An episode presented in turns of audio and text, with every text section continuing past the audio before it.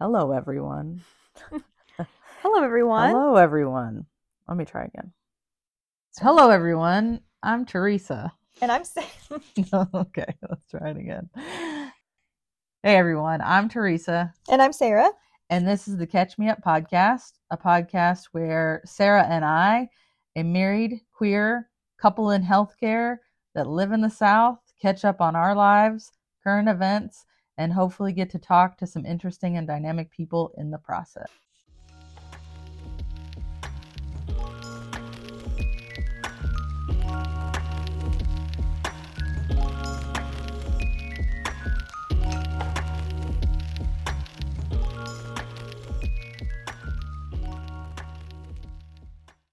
Hello, everybody. Hi, everybody.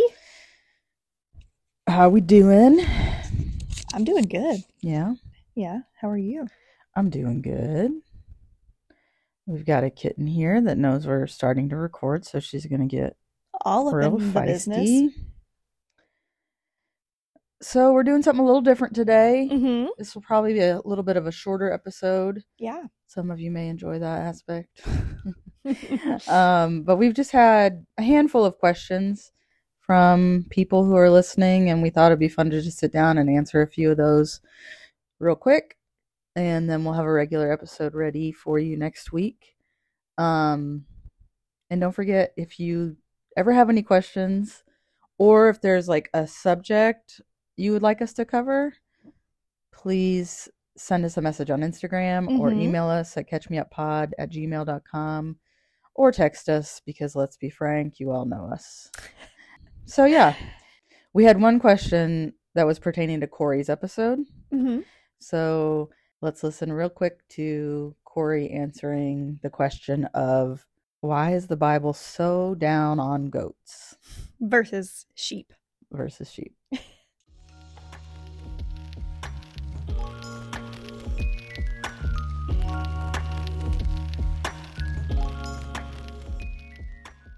So I got one random text question from your episode that I thought I was going to answer, but then I was like, oh, I'm going to see Kauri. I should just ask her. And the question was, why is the Bible so down on goats?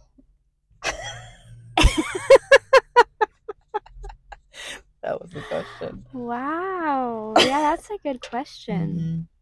I wish I knew and saw the person that was asking it because I feel like I would answer it in different ways.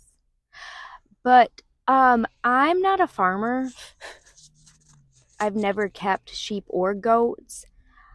I would assume that goats are a bit unmanageable because what I know about them is they will destroy a lot. I think sheep are, from what I know, if there's a good leader, they follow really well. And I think dope, dopes, I think goats, Goats. probably are dopes they are. and do whatever damn thing they want to do. Yeah. I also think like it culturally, I think they probably ate a lot of lamb. Like lamb was important in like their cuisine. I do think they probably ate goat and they probably drank goat milk, but like lamb was probably more valuable. And they actually might not have drank a lot of goat milk.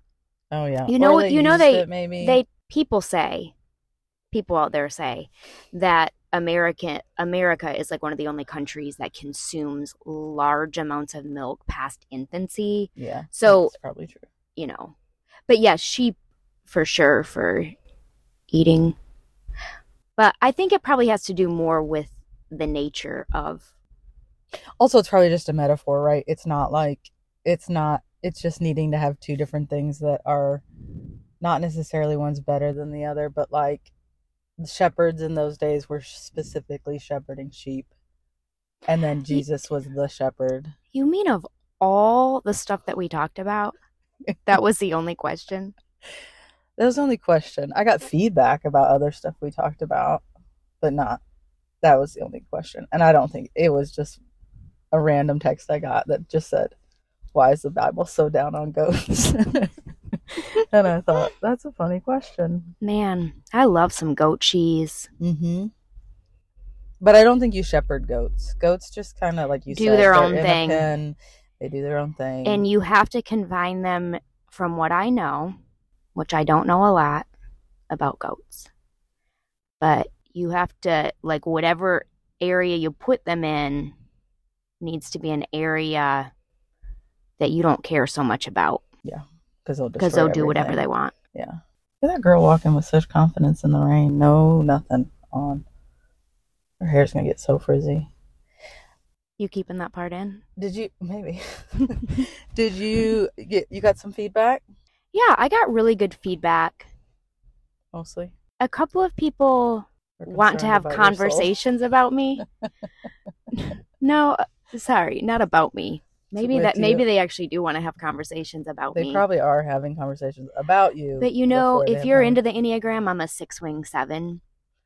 For a six, like the worst possible thing that you can do is say, we need to have a conversation about something and not tell me the topic. I know what the topic is, that podcast. yeah, I think. How does that um, make you feel? We don't have to keep this in if you don't want to talk about it. No, I don't mind talking about it. I, you know, when we were talking on the podcast about like our stakes in the ground and like certainty, what's hard is if somebody had said three or four years ago, I want to have a conversation, I would have been like fired up and ready and like plan that. Mm-hmm. In some ways, I knew more about what I wanted to say. But then I think about what our podcast was about. And if I, yeah, I just feel less confident on like what, how I would respond. But I feel more confident in my ability to like listen and hold space Mm-hmm. for somebody that believes something different than me. But I think what I get nervous about is like somebody that wants to like lecture me Mm-hmm. and that never feels fun if somebody's like going into a conversation with an agenda for you. So I need to not be anxious. You should ask that person if they would like me to be a part of the conversation. There were two different people. Yeah.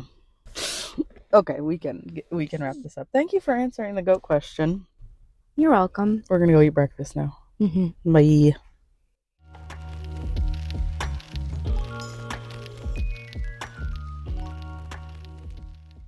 Okay.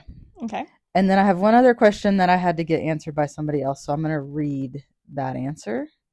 So we had someone ask I think while I was listening to Cheri discuss racism, I was thinking about how do we instill acceptance and understanding in our children so that we do not pass racism on to the next generation, or maybe not even pass on, just combat the racism that is still out there. Also, how did she navigate those conversations with her daughter? We try to make sure our child's books have people of all colors, cultures. We talk about families with two mommies and two daddies, but I guess I always think there's more I can do. So I texted Cheri about that, and What'd she say? Cheri said, Should I do an impression of Cheri? Please don't. Okay. Cheri, you're welcome. she did say next time she should record a voice memo, which I didn't think about until afterwards, but that's okay. So she said, Good question. Be mindful of what you say, meaning the parents, around your children. Racism doesn't exist in small children until they are taught that for that from conversations and actions of the people they are around. Something as simple as that little black kid starts the division Mhm. quote like saying something as simple that little black kid it's been many times where small children make the mistake of saying that same statement not knowing that it was wrong but guess what? They heard it from somewhere. Continue to let the children know that we are all special and made differently but equal. Don't overthink it. Right or wrong should come naturally from within. And if you don't see color and you live as though you are equal, your children will follow your lead. Tony and I are discussing how to answer this by text, which is challenging, but hopefully I answered the question and I should have recorded the conversation. So there's Cheri's answer to that. I think that's a good question and one that I think about a lot. Yeah. Was there one about like what are the ones Did we answer the ones about Harry Potter? I'm getting to those. Oh God. I was answering. You're just excited to talk about Harry Potter. I am, again. but the, and I think there was something else. I just was answering the ones that other people answered for Okay, us. okay, okay. Okay, so our first question that we have to answer. The question is I tend to be more like Sara in that I'm less likely to make plans because I don't want to be disappointed if things don't work out. In parentheses, maybe that is an inaccurate observation. If so, disregard the question. As a planner, Theresa, now that you're in a relationship with someone who has more difficulty dealing with sudden change, do you find yourself hesitant sometimes to make plans out of fear of disappointing Sara? So, no. Maybe I should be. Why? Because if anything, I think I plan too much. And you are like, why are you putting all this on our calendar? That's true. I'll be at work or doing something, and it'll be we share a calendar. Which, if you have a partner who is a little neurodivergent has trouble like remembering things, I think having a shared calendar Super helpful. has been super helpful to me. Even today, you were like, that wasn't on the calendar. But um anyway, I'll be like at work or somewhere else or doing something, and Theresa's like, bing, bing, bing, like adding all these things to the calendar, and I'm like already overwhelmed because I get a notification. It's like Theresa added this to the calendar, and I'm like, oh my god, Maybe take the notifications off, and that would keep you from getting overwhelmed. it's only sometimes mm, Okay. because I like knowing other times when like appointments and stuff, like whatever, knowing Yeah. when your appointments and things are. Yeah. But yeah, there will be times when it's so many things in one Well, week. sometimes like I'll sit down at the computer and I'll just get all of like our therapy appointments booked, and then Mhm. it'll like put them all on there at once, or I'll get whatever. It's mostly appointments. It's Well, not but then- usually social stuff. But there are some weeks where I would look and it would be like lunch with this person, dinner with this person the next day. That doesn't like, happen very often. It doesn't happen very often, but But there's sometimes when, like, specifically around the holidays, you're trying to make all this stuff happen in a certain Yeah. amount of time, and you have to like be selective of your days. So, any all that to say, I don't find it difficult. I don't fear that I'm going to disappoint Sara. I do struggle with when we do plan something, and then I know those plans have to change. I struggle with the best way to communicate that with Sara, knowing how her brain works and how she'll react. So like the Christmas thing and the plans changing, that whole conversation did not go as planned. And that was that was not the way that I planned on having that conversation. No. And so yeah, it's more like learning how to communicate with her in a way that like allows her to feel her feelings but also yeah, I don't know. That's hard. But no, I think like I think it's good that I think it'd be hard if we were both like hardcore planners. oh yeah. Can you imagine? We'd be No. like vying for power about who gets to schedule No. what. I would Yeah. rather never schedule anything ever again in my whole life. Yeah. just Did you schedule a doctor's appointment? No. to? I'm gonna read that next question. Oh, okay. All right. Another question. My brain's not working. Get off of the mic. You can't eat it. I am eating the mic right now. Okay. Okay. And you wonder why our audio quality is Uh, shit. Oh my god, girl. Anyway, okay. Another question. This one was related to Harry Potter, and this one comes with a spoiler alert. If you don't know what happens in Harry Potter, please turn this off and go read Harry Potter and come back. Come back in eight years. Come back in eight years after you've all read all the books, watched all the movies, and all of the Uh. canon events. Okay, anyway. So this one says Snape's death is the second time that I cried in the series. The first was Dumbledore's death. However, I found his death, meaning Snape, to be more tragic than Albus's. Who do you think was the better protector of Harry? And do you think that their relationship with Harry and each other was almost parental? Well, so for the first part of that question, who do I think was the better protector of Harry? It, dep- it depends on what you mean when you say protector. Like, what does protector even mean? I think, I don't think Snape was protective outwardly, but I think Albus was outwardly protective of Harry. Who's Albus? Albus Dumbledore. Oh, Oh. my god. What is happening? Why are you calling him? I've never heard him called Albus. You never called him that in our podcast. So forgive me for not knowing first, middle, and last name Oh of all the characters. god. Oh. Okay. One of Harry's Dumbledore. children is named Albus Severus because of both of them. Anyway, Okay, Dumbledore. okay, Can so you- yeah, can you dumb it down for us here? Okay, I think Dumbledore was more outwardly protective, but had like more. I don't want to say manipulative, but he was. He was like being a little bit manipulative in the kind of the background with all these like plans that he had put in place. But then Snape, as you see, like in the books and in the movies, when they're looking for the sword and they're they find it in the lake, um, there's a Patronus that leads them to where the sword is hiding. And Harry thinks that it's his dad because it's a deer, um, or it's a doe, Stag, a stag. which is his Patronus, Harry's is a stag. and so was his dad's.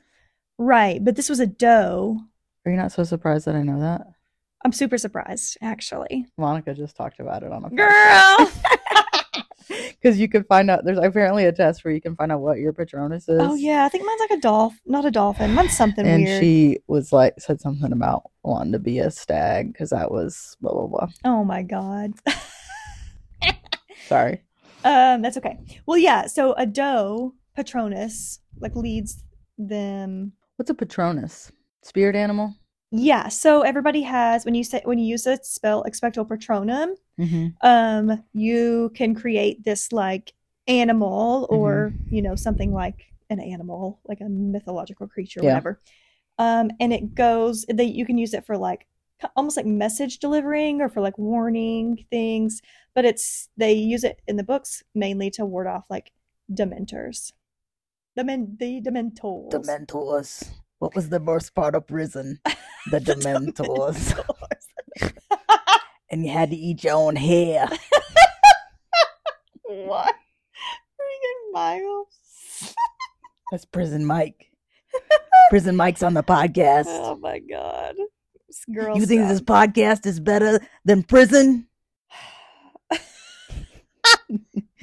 Gruel. We had to eat gruel. Um. She's like, shut up. Okay. Yes. Okay. So I am correct. So there was a Patronus. You're bad on my nerves. So there was a Patronus that led them to the Sword of Gryffindor, um, that was like in this lake or whatever, and it was in the form of a doe, which is Lily, who is Harry's mother. It, that's her Patronus, and so it kind of you kind of get led in the books, or at least I did, to believe that like her, she is like leading him there, hmm and in the end when snape is dying he like has the um tear like he's like giving him his memory he gives harry his Mm, memories. Hmm um and then when harry goes through the memories he sees that like snape actually sent the patronus and his patronus matched lily's because they loved each other basically or he loved her. So yeah i think he was like ultimately protective but he was like never nice to he was like never nice to him so i don't know i think you could be protective in different ways Yeah. so But complicated about- question And then she said, Do you think that they were parental figures for Harry? well i definitely think that dumbledore was very parental like especially i think once they Maybe realized more like grandparental probably because he old. Well, Dumbledore was kind of old. Yeah, Mhm. but I think he probably felt guilt about the way that Harry had been raised because I think ultimately he had made the decision that he needed to go and live with his like normal muggle family. And so he probably felt bad about that. And then this is all not confirmed. But he probably felt bad about that and then was like, "Oh shit, now he doesn't know anything about the wizarding world and here we are like he's like the savior of this current era and somebody has to guide him and protect him. Yeah. I don't think Snape was parental. I think Snape was the opposite. I think he was kind of ugly. So- Well, some parents can be ugly. well, yeah, but he, yeah, no, I don't think Snape was parental. Maybe he. I mean, he might have been parental in the way that, like, I think he felt some responsibility for him. Yeah, I think so, but I think that's because of Lily. Right. I think he felt a responsibility to Lily, but not to. I mean, I to Harry you. because of By Lily. proxy. Yeah, not that he felt anything specifically for Harry. Okay. Does that make sense? Yes. Okay. So the other question, other Harry Potter question. So other than Fang, Hagrid's dog, and Fluffy, the three-headed dog, and also some Sirius Black, why do you think there were barely any dogs in the Harry Potter world? What's up with that? Well, that's a good question Mm, because there lo- there's lots of other animals. Like mhm. there's lots of cats, and there's even like I mean, there's owls, there's cats, there's rabbits, toads, there's all kinds of Dragons? weird, huh? dragons. Dragons? There are dragons, Yeah. yeah. But I wonder why there aren't any dogs. Because Fang, who was like a wolfhound, who is Hagrid's gigantic dog, I can't think of any. I think maybe one of one character at some point had like a little scruffy dog. Do you think maybe just J.K. Rowling is just not a huge dog person, That probably has more to do with and it. she just anything. likes cats or something? She's a Yeah. cat person. Maybe she just didn't have a lot of experience with dogs. Yeah. Or But- I do think like cats and stuff have more of a witchy vibe, right? Dogs are not Yeah. as like They're more like human. Like dogs are more human-y. Does a werewolf count as a dog? Because Remus Lupin turned No. into a werewolf once a month. It's kind of doggy, right? Because if Sirius is a black wolf and Remus turns into a werewolf, this says J.K. Rowling has dogs, so I don't know. you're like digging into the social, the her actual life. she has a Jack Russell Terrier named Aw. a Jack Russell Terrier named Butch Okay. and a rescued greyhound named Sapphire. Wow. I had a Jack Russell Terrier growing up. Her name was Penny. She was the best dog ever. Reddit says J.K. Rowling doesn't write like a pet owner. She doesn't because like She said, Hermione it says, gets- I know she has dogs, but I feel like she has the psyche of an average pet owner all wrong. I don't know what that means. Yeah, because Hermione gets um oh, what is that big cat that she gets? Why can't I think of his name? Alexa, what's the name of Hermione's cat? From Answers.com. Hermione Granger from the Harry Potter series has a cat named Crookshanks. Crookshanks. I could not I was like hijinks. I knew there was something weird in there. Crookshanks, yeah. Like where is he? I was so excited when she got a big old cat and then just all these things happen. What are you reading about over there? This says J.K. Rowling reveals her dog is a festive farter. I don't know what that means. Oh, the Harry Potter author posted a picture of her West Highland Terrier Bronte to Twitter on Boxing Day. The picture shows the dog licking her lips and is captioned 24 hours of festive farting later, we still don't know what she managed to steal. So must have ate something and was farting a lot. Oh, it's a cute little doggy though. Oh my gosh. Oh my gosh. That's so sweet. Okay. Are you done talking about Harry Potter, you think? Or you got anything else to add yeah. to that? I'm like, I love Roger so much because he reminds me of Crookshanks because he was like this big orange. Roger is our cat, Yeah, Roger's our cat, our big orange long haired boy. the man of the house. They called him like they called Crookshanks like a ginger cat, but he was like Oh yeah. long hair, does look like fat. Aw, I wonder what happened to him. Hope he didn't die in the war. Well, he's not real, so he's still alive, probably. uh, yes, he is. in your I don't know heart. What you're thinking? We did have one question on Instagram from Lauren. Shout out Lauren for listening. She said that she um she tells herself that we created this podcast to create entertainment for her on her maternity leave. so we'll say yes, we did do that. Yeah. And she would like to be a guest. And so my answer to that is come on down. I want every I want everybody we know to Yeah, be a guest. I think there's some really interesting things we could talk to Lauren about. mm-hmm. Oh show. Faux show. Um, and then another. This one is for from mi madre. This is not so much a question, but a comment slash idea for another episode. Would you like to hear, or are you Mhm. gonna scroll on your phone? I'm not scrolling on my phone.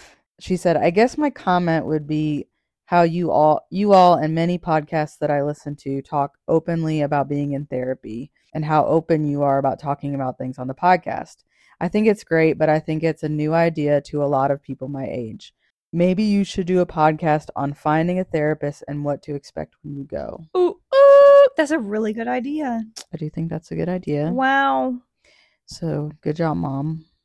So yeah, I think we'll talk about that sometime Yeah. soon. I also got another um, suggestion from my dear friend Tabitha. Shout out to my Tab. I love her so much, but she um, is also a nurse, and um, we worked. We went to nursing school together, and we ac- actually work together now.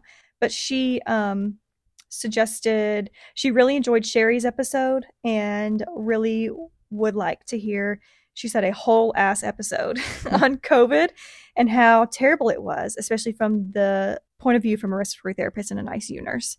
So I only did very little COVID. Not, I mean, I did a little, Mhm. but not anything like the COVID nurses did. Yeah. Um, in the COVID unit at our hospital. But Theresa was there during COVID. Cheri was, that's Cheri's unit. So Cheri was in there all the time. But you were in there a ton too. Connor too. Connor, Connor was as well, I was not in there a ton.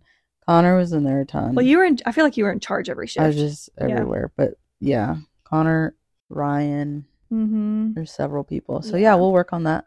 I think that would be interesting to talk I about. think having like the nurses, like um Ryan, my friend Ryan, the nurse, and then Mhm. um, there are so many other nurses.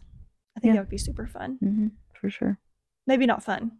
I'm No, gonna cry the whole time. probably not but fun, but Just talking about like the long term implications and effects of working in an environment where most of your patients pass away. We love hearing your questions, loving your, hearing your suggestions. Please feel free to reach out on Instagram or to our email at catchmeuppod at gmail.com. hmm Our Instagram is at catchmeuppod, or you can call, text, you know, whatever. Stop by the house. Stop by the house, send me a voice memo, whatever you want to do. And also, if you go to our Spotify account, like if you listen on Spotify, there's an option um, to leave us a voice memo, hmm like a voice question or something. you don't like have to ask us a question. If You don't have to ask us a question. We just like to hear from you. We just want to hear your voice. hmm Come by, say hey. All right. All right. Well, thanks for listening. This is, like I said, a shorter episode, but we look forward to getting back to normal next week. hmm And we will be in Wisconsin Oh yeah. this next week. So we're hoping to get, I'm hoping to do like a whole like Meryl episode Oh yes. and just like talk to everybody a little bit. And then we'll just make like a, we'll make like a family trip home episode. yes. So, because I don't think anybody's going to talk to me for more than 10 minutes, but we can get 10 minutes from each person. That'll be good. so, I'm so excited. I get to go and play in the snow. yep, hopefully. And we're going to go back to our roots. Um, the tiny house is where Sara and I fell in love. And that tiny house now lives in Wisconsin. yeah, and we're going to stay in it. I'm so excited. I could cry just thinking about it. Don't cry. Oh my gosh. We'll get yelled at again by It's Marla gonna- if you cry.